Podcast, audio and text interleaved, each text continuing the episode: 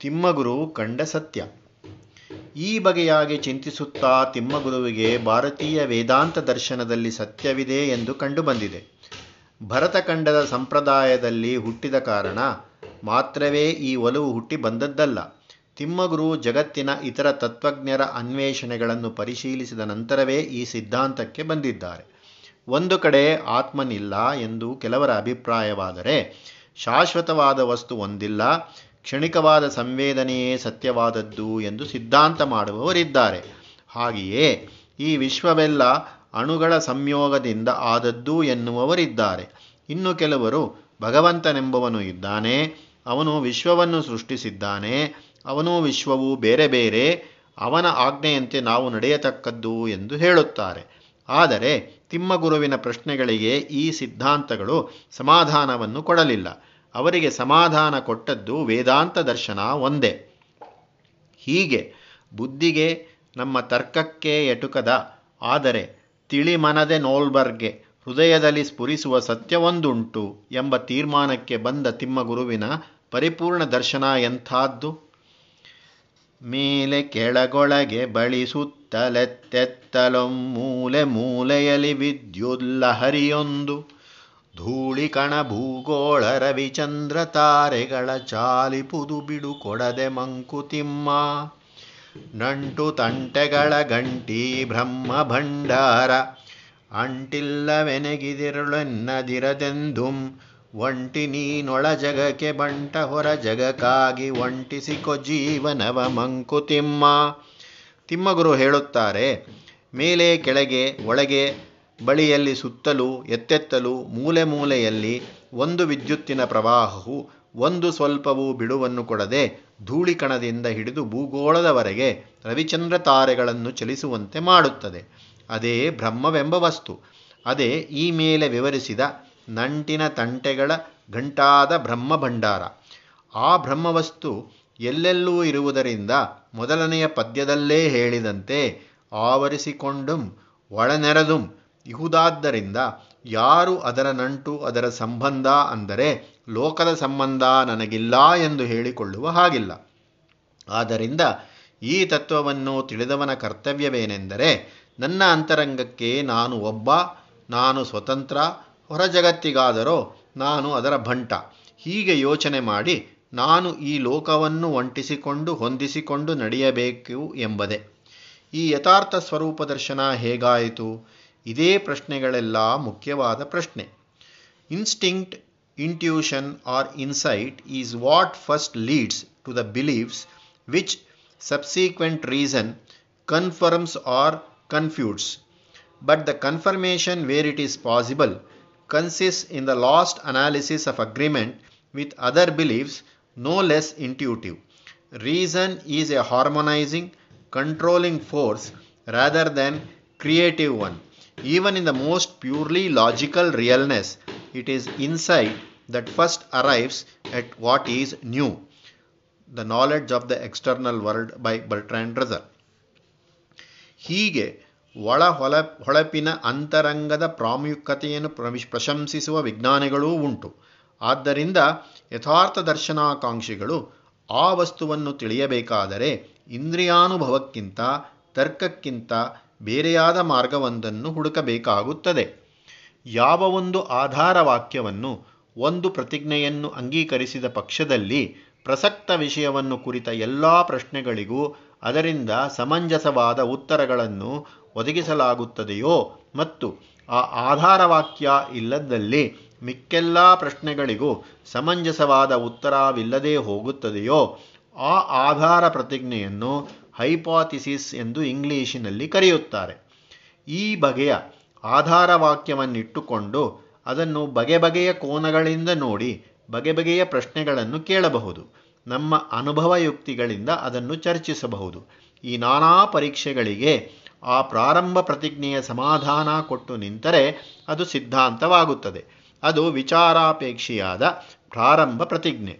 ಆದ್ದರಿಂದ ಇಂದ್ರಿಯಾತೀತವಾದ ವಿಷಯದಲ್ಲಿ ಅಂದರೆ, ಎಲ್ಲಿ ಸತ್ಯವು ನಮಗೆ ಪ್ರತ್ಯಕ್ಷ ವಸ್ತುವಲ್ಲವೋ, ಅಲ್ಲಿ ಯಾವ ಸತ್ಯವು ಆತ್ಮರೂಪದಲ್ಲಿ ಅನುಭವಕ್ಕೆ ಬರುವ ಸಾಧ್ಯತೆ ಇದ್ದರೂ ರಹಸ್ಯವಾಗಿ ಊಹೆಗೂ ಎಟುಕದೇ ಇದೆಯೋ, ಅಲ್ಲಿ ಶ್ರುತಿ ಪ್ರಮಾಣವನ್ನು ಅಂದರೆ ವೇದ ಪ್ರಮಾಣವನ್ನು ಬಿಟ್ಟರೆ ನಮಗೆ ಗತ್ಯಂತರವಿಲ್ಲ.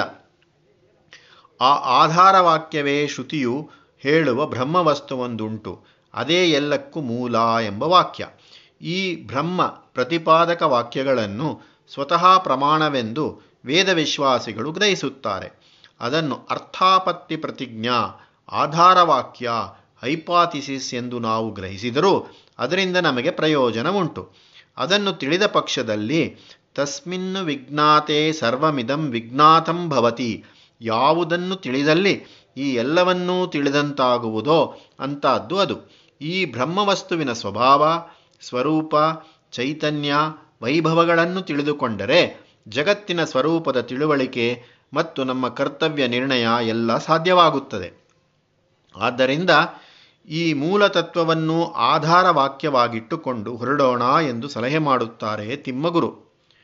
ನಮ್ಮ ಕಣ್ಣಿಗೆ ಕಾಣಬರುತ್ತಿರುವ ಪ್ರಪಂಚವೇ ನಿಜವಾದದ್ದಲ್ಲ.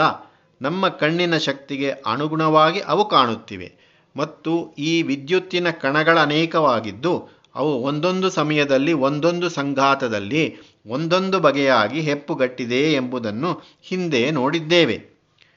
The aboriginal stuff a material from which a materialistic philosophy starts is incapable of evolution this material is in itself the ultimate substance evolution on the materialistic theory is reduced to the role of being another word.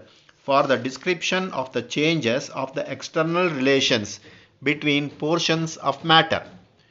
There is nothing to evolve because one set of external relation is as good as any other set of external relations. There can merely be change, purposeless and unprogressive. But the whole point of modern doctrine is the evolution of the complex organism from the antecedent states of less complex organisms. The doctrine thus cries aloud for a conception of organism as fundamental for nature. It also requires an underlying activity, a substantial activity expressing itself in individual embodiments and evolving in achievements of organism.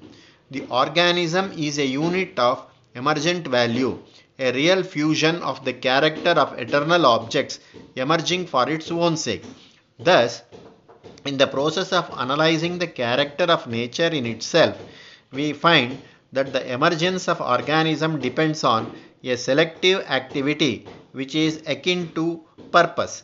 The point is that enduring organisms are now the outcome of evolution and that beyond these organisms there is nothing else that endures on the materialistic theory there is material such as matter on and electricity which endures on the organic theory the only endurances are structures of activity and the structures are evolved a n whitehead science and the modern world ನಮಗೆ ಕಾಣಬರುತ್ತಿರುವ ವಸ್ತುಗಳೆಲ್ಲ ನಮ್ಮ ಕಣ್ಣಿಗೆ ಕಾಣಬರದಿರುವ ಪರಮಾಣುಗಳ ಒಂದು ಆವಿರ್ಭಾವವೆಂದಾದರೆ ಅದಕ್ಕಿಂತ ಹಿಂದೆ ಯಾವುದೋ ಒಂದು ವಸ್ತು ತನ್ನನ್ನು ಹೀಗೆ ವ್ಯಕ್ತಪಡಿಸಿಕೊಳ್ಳುತ್ತಿದೆ ಎಂದು ಇಟ್ಟುಕೊಳ್ಳುವುದರಲ್ಲಿ ತಪ್ಪು ಕಾಣುವುದಿಲ್ಲ. ತರ್ಕಕ್ಕೆ ವಿರೋಧವಾಗಿಯೂ ಕಾಣುವುದಿಲ್ಲ. ಹೀಗೆ ಎಲ್ಲಕ್ಕೂ ಮೊದಲನೆಯದಾದ ಒಂದು ವಸ್ತು ಇದೆ ಎಂಬ ಮೂಲ ಪ್ರತಿಜ್ಞೆ ತಿಮ್ಮಗುರುವಿನದು. ಅದು ಕೇವಲ ಸತ್. ಸತ್ ಎಂದರೆ ಇರತಕ್ಕದ್ದು. ಅದೇ ಸತ್ಯ. ಯಾವುದು ಚಿರಕಾಲ ಬಾಳತಕ್ಕದ್ದೋ ಅದೇ ಸತ್ಯ. ಅದೇ ಯಥಾರ್ಥ. ಇರೋಣ ಎಂದರೆ ಒಂದೇ ರೀತಿ ಇರುವುದು. ಭೂತ ಭವಿಷ್ಯತ್ ವರ್ತಮಾನ ಕಾಲಗಳ ಬಾಧೆ ಇಲ್ಲದೆ, ಯಾವ ಕಾಲದಲ್ಲಿಯೂ ವಿಕಾರವನ್ನು ಪಡೆಯದೆ ಏಕರೂಪವಾಗಿ ಯಾವುದು ಇರುತ್ತದೆಯೋ ಅದಕ್ಕೆ ಸತ್ ಎಂದು ಹೆಸರು. ಕಾಲಭೇದದಿಂದ, ದೇಶಭೇದದಿಂದ, ಋತುಭೇದದಿಂದ, ಆವರಣ ಭೇದದಿಂದ, ಬಹಿರಾಘಾತ ಕಾರಣದಿಂದ ವಿಕಾರ ಪಡೆಯದೆ ಇರತಕ್ಕದ್ದೇ ಸತ್. ಸದ್ವಸ್ತು ದೊಡ್ಡದು, ಬಹಳ ದೊಡ್ಡದು. ನಾವು ಅತ್ಯಂತ ದೊಡ್ಡದೆಂದು ಯಾವುದನ್ನು ಊಹೆ ಮಾಡಬಹುದೋ ಅದಕ್ಕಿಂತ ದೊಡ್ಡದು. ಅನಂತವಾದದ್ದು ಅಪಾರವಾದದ್ದು. ಆದ್ದರಿಂದಲೇ ಅದನ್ನು ಸರ್ವವ್ಯಾಪಿ ಎನ್ನುತ್ತೇವೆ. ಬ್ರಹ್ಮ ಎನ್ನುತ್ತೇವೆ. ಬೃಹಿ ಎಂದರೆ ದೊಡ್ಡದು ಎಂದರ್ಥ. ಬೃಹಿ ಈಕ್ವಲ್ ಟು ವೃದ್ಧೌ. ಬ್ರಹ್ಮವೇ ಸತ್. ಅದರ ವಿಷಯದಲ್ಲಿ ನಾವು ಹೇಳಬಹುದಾದದ್ದು ಇಷ್ಟೇ. ಅದು ಇದೆ ಎಂದು. ಅದಕ್ಕಿಂತ ಹೆಚ್ಚು ಹೇಳಲು ಪ್ರಯತ್ನಿಸುವುದು ಸಾಹಸ, ವ್ಯರ್ಥವೂ ಹೌದು. ಅದು ಬೇರೆ ಯಾವುದರ ಆಧಾರವನ್ನೂ ರಕ್ಷಣೆಯನ್ನೂ ಅಪೇಕ್ಷಿಸದೇ ಇರುವುದರಿಂದ ಅದು ಸ್ವತಂತ್ರ ಸತ್ತ. ಅದು ಮಡಿಕೆ, ಬಟ್ಟೆ ಮೊದಲಾದವುಗಳಂತೆ ನಿರ್ಮಿತವಾದದ್ದಲ್ಲ. ಅದು ಸ್ವತಃ ಸಿದ್ಧವಾದದ್ದು.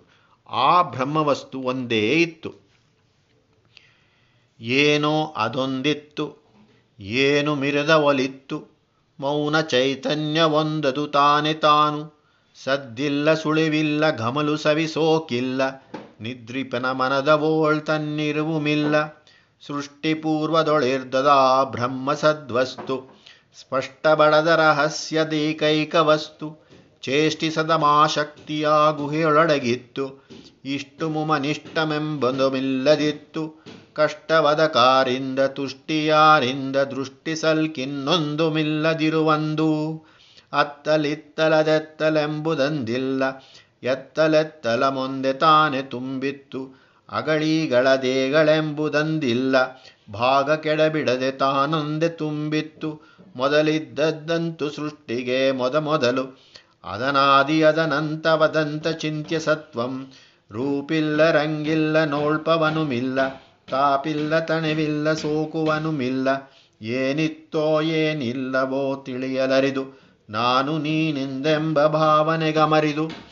ಎಲ್ಲ ಶೂನ್ಯ ಪ್ರಾಯ ಮೆಲ್ಲ ಮುಮಮೇಯಂ ಎಲ್ಲ ಸತ್ತ ಮಾತ್ರ ಮೆಲ್ಲ ಮವ್ಯಕ್ತಂ ಇಶ್ ಇದು ಸೃಷ್ಟಿಪೂರ್ವ ಶುದ್ಧ ಬ್ರಹ್ಮವೇಕ ಉದಸಿತದರೆಂ ಲೋಕ ಸಂತತಿಯನೇಕ ಒಮ್ಮೆ ಏಗಳೋ ಎಂತೋ ಏತಕೋ ನೋಡ, ಬ್ರಹ್ಮವೆಂಬ ಗುಹ್ಯ ಒಳಗಿದವಳಾಯ್ತು ಅಲುಗಿತದು ಚಲಿಸಿದಂತಾಯ್ತು ನಿಶ್ಚಲಿತದಲ್ಲಿ.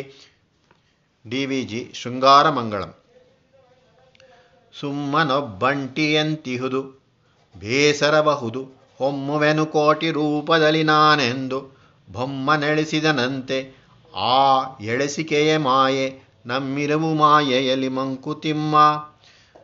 ಅದು ಒಂಟಿ, ಅದಕ್ಕೆ ಸಂತೋಷವೂ ಇಲ್ಲ, ದುಃಖವೂ ಇಲ್ಲ. ಏಕಾಕಿ ನಾ ರಮತೆ, ಒಬ್ಬಂಟಿಯಾದವನಿಗೆ ಸಂತೋಷವಿಲ್ಲ. ಅದು ಇನ್ನೊಬ್ಬನನ್ನು ಸಂಗಾತಿಯಾಗಿ ಬಯಸಿತು. ನಾನು ಬಹುವಾಗುವೆನು ಎಂದುಕೊಂಡಿತ್ತು. ಸೋ ಕಾಮಯತ ಬಹುಸ್ಯಾಂ ಪ್ರಜಾಯೇಯೇತಿ ತದಾತ್ಮಾನಾಂ ಸ್ವಯಮಕುರುತ ತಸ್ಮಾತ್ ಸುಕೃತ ಮುಚ್ಚತೆ ಬ್ರಹ್ಮವು ಒಂದೇ ಆಗಿದ್ದುಕೊಂಡು, ನಾನು ಅನೇಕವಾಗಿ ಹುಟ್ಟಿಯೇನು ಎಂದು ಬಯಸಿತು. ಆಗ ತನ್ನನ್ನು ತಾನೇ ಬಹುಪ್ರಕಾರವಾಗಿ ಜಗತ್ತಾಗಿ ಮಾಡಿಕೊಂಡಿತು. ಅದು ಹಾಗೆ ಒಳ್ಳೆಯದನ್ನು ಮಾಡಿತು, ಸುಕೃತಂ ಎಂದು ತಿಳಿದವರು ಹೇಳುತ್ತಾರೆ. ಹೀಗೆ ಒಬ್ಬನೇ ಒಬ್ಬ ಹೇಗಿರುವುದು ಎಂದು ಬೇಸರವಾಗುತ್ತದೆ ಕೋಟ್ಯಂತರ ರೂಪಗಳಲ್ಲಿ ನಾನು ಹೊರಹೊಮ್ಮುತ್ತೇನೆ ಎಂದು ಬ್ರಹ್ಮನನ್ನು ಬಯಸಿದನಂತೆ. ಆ ಬ್ರಹ್ಮವಸ್ತುವಿನ ಬಯಕೆಯೇ ಮಾಯೆ. ಹಾಗೆ ಹೊರಹೊಮ್ಮಿದ್ದು ಈ ವಿಶ್ವ, ಈ ಪ್ರಪಂಚ, ನಾವಿರುವುದು ಆ ಬ್ರಹ್ಮವಸ್ತುವಿನ ಬಯಕೆಯಾದ ಮಾಯೆಯಲ್ಲಿ. ಮರ ತನ್ನ ಹೆತ್ತ ಬೀಜವನಿಲ್ಲವೆನಿಸಿ ವಿಸ್ತರಿಸುವಂದದಿ ಸೃಷ್ಟಿತನ ಮೂಲವನು. ಮರೆಮಾಚಿ ತಾನು ಮೆರೆ ಎತ್ತಿಹುದು ಕಣ್ಗಳಿಗೆ. ನೊರೆ ಸೃಷ್ಟಿಪಾಲ್ ಬ್ರಹ್ಮ ಮಂಕುತಿಮ್ಮ. ಒಂದು ಬೀಜ ಮೊಳೆತು ಸಸಿಯಾಗಿ ಗಿಡವಾಗಿ ಮರವಾಗಿ ಬೆಳೆದು ಬರುತ್ತದೆ. ಆಗ ಬೀಜ ಇಲ್ಲವೆನ್ನಿಸುತ್ತದೆ. ಆದರೆ ಬೀಜವಿಲ್ಲದಿದ್ದರೆ ಮರವೆಲ್ಲಿ? ಹಾಗೆ ಈ ಸೃಷ್ಟಿ, ಈ ವಿಶ್ವ, ಈ ಪ್ರಪಂಚ ತನ್ನ ಮೂಲವಾದ ಬ್ರಹ್ಮವಸ್ತುವನ್ನು ಮರೆಮಾಡಿ ತಾನೇ ನಮ್ಮ ಕಣ್ಣುಗಳಿಗೆ ಪ್ರಕಾಶಮಾನವಾಗಿ ಕಾಣುತ್ತದೆ. ಹಾಲನ್ನು ಕರೆದಾಗ ಮೇಲೆ ಕಾಣುವುದೆಲ್ಲ ನೊರೆ, ಹಾಲು ಬ್ರಹ್ಮವಸ್ತು. ನೊರೆ ಈ ಸೃಷ್ಟಿ. ನೊರೆ ಕಾಣುತ್ತದೆ, ಹಾಲು ಕಾಣುವುದಿಲ್ಲ.